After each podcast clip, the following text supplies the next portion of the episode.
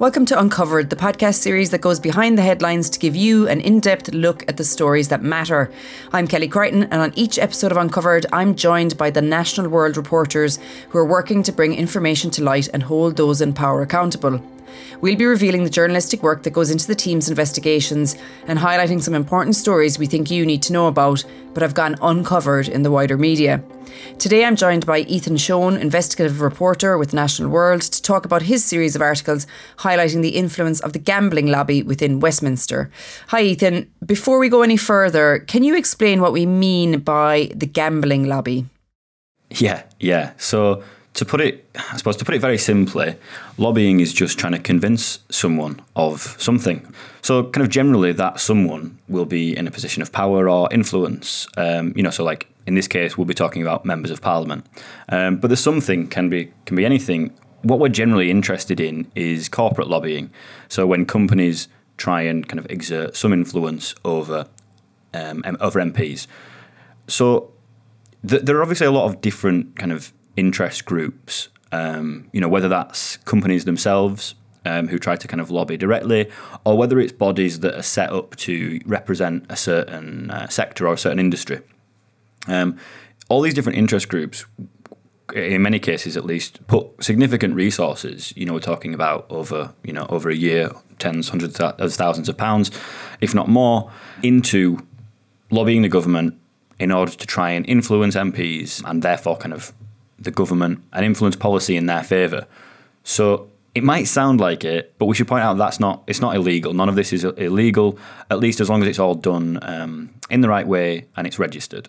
And it's in understanding why it is legal, we should probably kind of point out that we're not talking about anything as direct as like a company sending a check to an MP uh, with the direct understanding that that means they'll vote a certain way on a specific upcoming piece of legislation. That would very much be illegal. But lobbyists try to influence parliamentarians more indirectly. And, and it works in lots of different ways. You know, it might be just sending them research papers, briefing documents, or, or delivering presentations that kind of try and put forward, you know, a particular case, mm-hmm. or or at least to try and give background to try and inform their decisions. Mm-hmm. And I think we can probably all agree there's not a great deal wrong with that. We expect MPs to be able to discern using that information, how much of it is true and how much of it is slightly favourable to them. But we also talk about lobbyists kind of providing gifts and wining and dining uh, MPs, shall we say, um, inviting them to glamorous events like the Brit Awards, for instance, or you know big sporting events. It even extends to you know employing MPs directly employing them as members of staff and MPs can take on jobs working for companies directly, or as we talked about, kind of lobbying firms that are set up specifically to lobby. And a lot of people, including the um, MPs Standards Committee, think that something needs to be done about that. Really, that, that at the very least, those kind of second jobs should be, uh, if not outright banned, then certainly kind of looked at in depth and, and the rules changed around them. Okay, so what are the current rules for MPs when it comes to receiving gifts from private companies or individuals? So they're they're kind of vague in, in some places, but but it's firstly MPs have to register any outside interests they have. So, including other jobs and, and shareholdings, uh, even property worth over a certain amount, or property that yields uh, rental income. But kind of crucially, they have to uh, register any donations they get, including hospitality and gifts. So they do this in what's called the Register of Members' Financial Interests. And before we kind of move on to talking about specific MPs, I just want to point out here that every donation, um, every instance of hospitality that we're going to be talking about, these have all been registered by MPs. They've all been kind of declared mm-hmm. within the members, uh, the Register of Members' Financial Interests. Mm-hmm. But the next part of that is that the rules also state that if MPs are going to contribute to a debate relating to you know one of their outside interests, they should make a declaration about that within the debate itself. So they should kind of make a point of saying something. Mm-hmm. The rules, again, the rules are very vague, and so an MP doesn't have to say, for example, "I work for this company and they do this," which relates to our discussion today, uh, and they don't have to say, on this date, uh, you know, this company paid me X amount. Mm-hmm. The, all they need to do is say something to the effect of, I draw the House's attention to my entry in the Register of Members' Interests. Um, worth pointing out that's a publicly available document, although it's um, it's not the most accessible. It's quite a kind of um, it's a very very lengthy document that changes all the time, and there are issues around accessibility. But but it is in theory accessible for the public. So the way it's supposed to work is that they say that, and you go look at their register of interest to see what the relevant interest is. Um, in, in practice, that's not a great system. uh, Many people uh, would would th- would say. Okay, so is there a particular reason that the gambling lobby would be, per, you know, more active at the moment? Yeah, I mean, um, it, it's it's worth saying. I had a conversation off the record with a Labour MP who joined, who entered Parliament in uh, 2015, and they said that they'd noticed quite a market shift since that time, and and since that time, the gambling lobby has become kind of probably the most prevalent, um, probably the most proactive in Westminster. Um, I mean, in, in really recent years, there there is perhaps a reason that you could justifiably point to and say that might be why, which is that in 2020, December 2020, um, the government, the, the Department for Digital Culture, Media and Sport, DCMS, launched a review into the Gambling Act, which was a piece of legislation um, which which kind of covers, as it suggests, the rules and regulations relating to gambling in the UK. Uh, and that was a 2005 Act of Parliament. So as you can probably imagine, the gambling landscape has has changed quite a, a lot since then. And this review was prompted by particular concerns about gambling addiction and also children's exposure to gambling.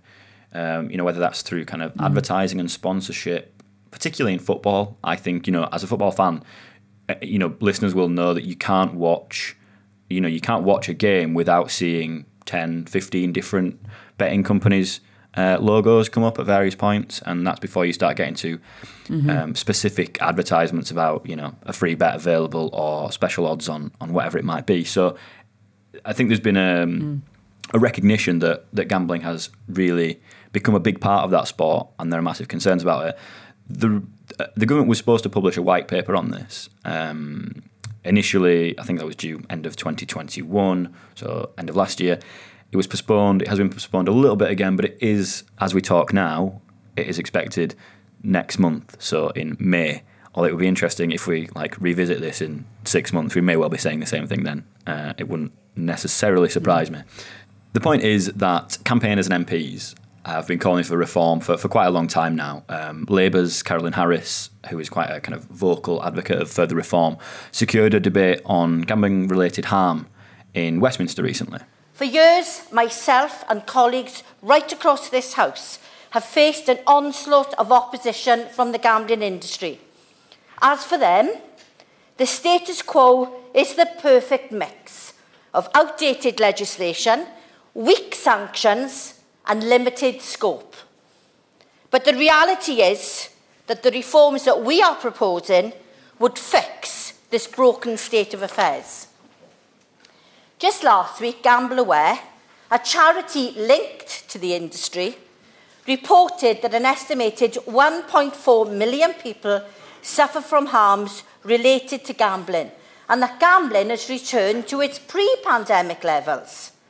According to the Gambling Commission, there are 55,000 problem gamblers aged 11 to 16 while a Public Health England report found 0.5% of people are problem gamblers, 3.8 are at risk, and 7% are negatively affected by others gambling.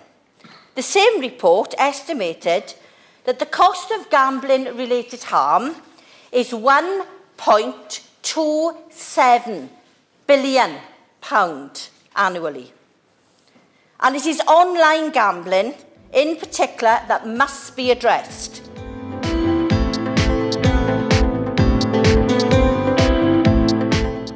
So I think if we take a closer look at kind of what was said in that debate and who said it, that's probably a good way of understanding why campaigners have, in this instance and, and quite often previously, raised concerns about a charm offensive um, ahead of the government's review. Okay, so who spoke in this debate and, and what was their take on it?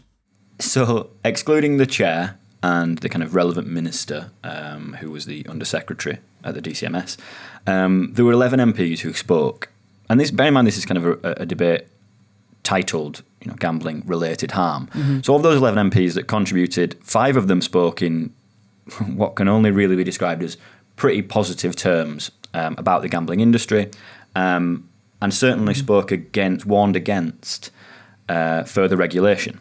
So, one of them was Laurence Robertson MP, who was keen to stress his concerns about the impact that uh, further reform could have on profits within horse racing, uh, particularly. And can I draw the committee's attention to my entries in the Register of Interest? There's also a further point which has not been mentioned. I, I represent the Cheltenham Racecourse, uh, and 45% of horse racing's income comes from bookmakers.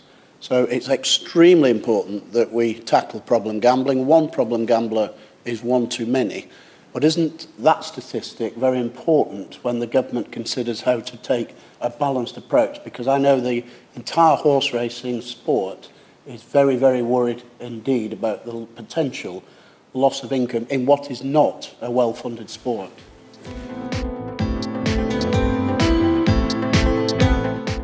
Okay, so what exactly are the interests that Mr. Robertson was referring to?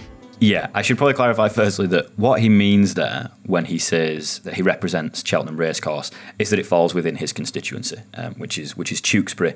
So just a couple of weeks before this debate took place, actually, he was at Cheltenham Festival. Um, Parliament was sitting at the time. He was provided hospitality tickets on four days, Monday to Thursday. Um, it is worth noting that Parliament doesn't sit on Friday. Those tickets were provided courtesy of the Jockey Club, um, Sky Betting and Gaming, and an organisation called the Betting and Gaming Council, which is uh, essentially a lobbying group, uh, an industry representative for the gambling sector. His wife, who is his paid parliamentary advisor, she earns somewhere between forty-five thousand and forty-nine thousand pounds per year. We don't know exactly. She attended with him on at least one of the days. Uh, another staff member was there on another of the days, and a friend of his attended with him on, I think, the uh, one of the other days. It's far from the first freebie, I think that's fair to say, that um, that he's had from the gambling industry and kind of related organisations. But his links go deeper than that, I suppose. Really deeper than you know hospitality or gifts. He actually has a part-time job for approximately ten hours per month, working for the Betting and Gaming Council, which is the, the lobbying group we mentioned uh, just now.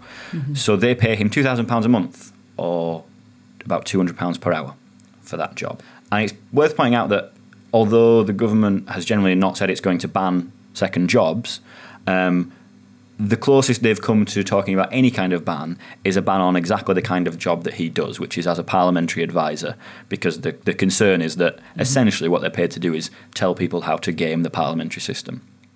We heard Robertson declare his interest there, but not all the MPs who contributed to the debate did the same thing. Yeah, so let's um, we'll focus on the positives. A few more did. Uh, firstly, uh, so so they included Aaron Bell, MP. Of members' interest, and it would also only be right to draw everyone's attention to the fact that before I came to this place, I was employed by Bet365 between 2006 and 2019. Uh, I haven't come to this place to be a spokesperson for the gambling industry, obviously, but I hope that the experience I have of the industry uh, I can use to inform the House in these sorts of debates. Uh, and I want to talk a little bit more about Bet365 later in my speech. Uh, They're obviously a major employer in Newcastle under Lyme, and uh, I see two colleagues from Stoke-on-Trent here as well. Uh, and they contribute a huge amount uh, to the local area and to skilled jobs in the area, and I'll come to that later.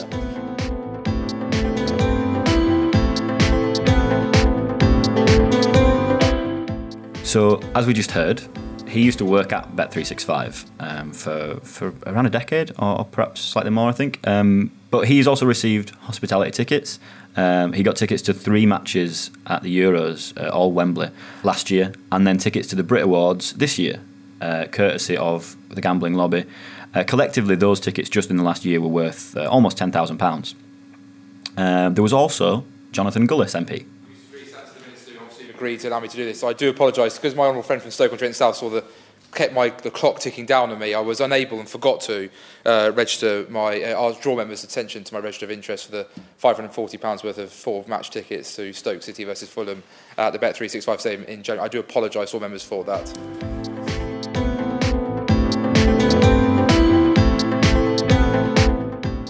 So, along with other MPs from the Stoke area um, and the DCMS minister, Gullis visited uh, Bet365's HQ the week before this debate actually took place. Um, and after he'd made his contributions, uh, an MP who who did speak in favour of reform and kind of generally against the industry, uh, an SNP MP named Ronnie Cowan. He accused Gullis of reading from notes which were provided, uh, he said, directly by Bet365. I have to say, uh, I'm pleased that people have come here today to talk on behalf of the industry. Too often we talk in a silo and we don't really hear what other people have got to say. I'm glad they've come here and they've spoken out and expressed themselves so eloquently and read their Bet365 briefing so beautifully. Because it's, absolutely, it's absolutely true. I sat here and watched you it. It's sitting beside you. Let's just pick off a few things. Just giving way.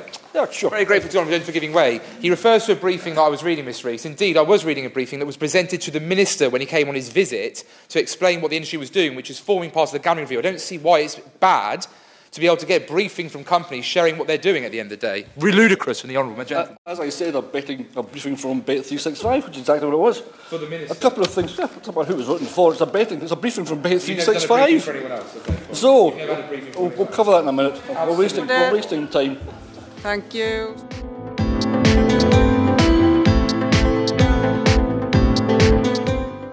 MPs are allowed to contribute to a debate on gambling harm, even if they've got a job with a lobbying group or if they've received gifts from a gambling company, so long as they say, I draw the House's attention to my entry, etc.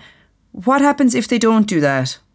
Well, we have a test case. So, uh, in that same debate, Craig Whittaker MP um, also spoke at, at quite significant lengths against the kind of reforms that Carolyn Harris and others are advocating.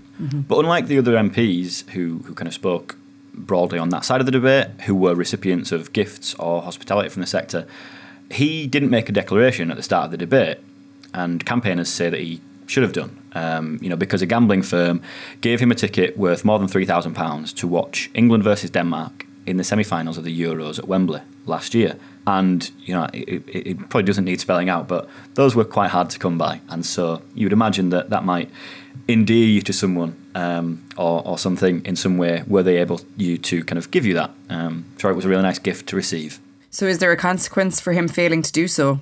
Yeah, it's it's highly unlikely at this point. The Clean Up Gambling campaign wrote to the parliamentary watchdog about it, um, but in a response that, that was seen by National World, it wasn't an officially published response. Someone from the Standards Commissioner's office said that an investigation was was unlikely, basically, uh, very unlikely, because Whittaker only spoke in, I think the, the, the words they used were broad terms. Pre- Maybe unsurprisingly, campaigners are kind of less than happy about it. So we're about to hear from Clean Up Gambling's director, Matt Zarb-Cousin. And one of the main issues he took with Whittaker's contributions, particularly given that he ha- didn't have to declare a link with the gambling industry, is that they were perhaps, as he might put it, kind of parroted from the, the industry or from the lobby, but also that they're not really that valid a point. So without going too much into it, as it's all a bit mm-hmm.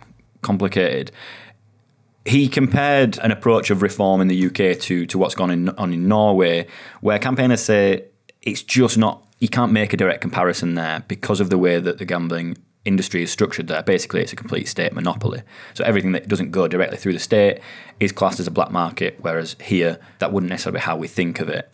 on the wonder Parliament is such a hotbed of corruption when it's not a requirement to declare hospitality from Entain before parroting their lines in a Westminster Hall debate. I mean, it, this should be even more the case when MPs are making such easily falsifiable claims on behalf of a sector's commercial interests. I mean, some of the things that were said uh, in that passage, such as we have a much lower gambling problem than our neighbours, uh, and comparing uh, the British market, the, the landscape here, to, to the Norwegian market when trying to hype up the threat of the black market when Norway is a state monopoly.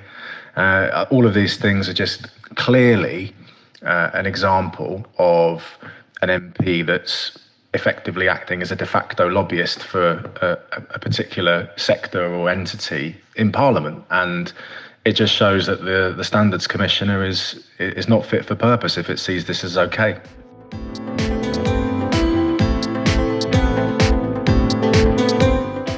What is the next stage of the Gambling Act 2005 review? So a white paper is due to be published soon. Uh, as we said up top, that that could well be subject to change, but um, I think the the minister last said that it was very very imminent, um, and that was kind of end of March. So we are expecting May. Um, but obviously, you know, a white paper is just the very first step in making changes to, to legislation.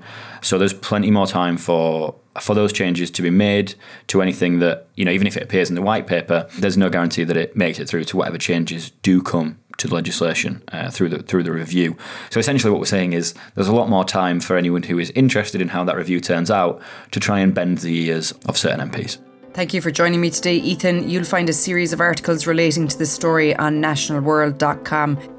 You can follow us on Twitter at National World and on Facebook at National World UK. I'll be back again soon with more analysis of the stories that matter.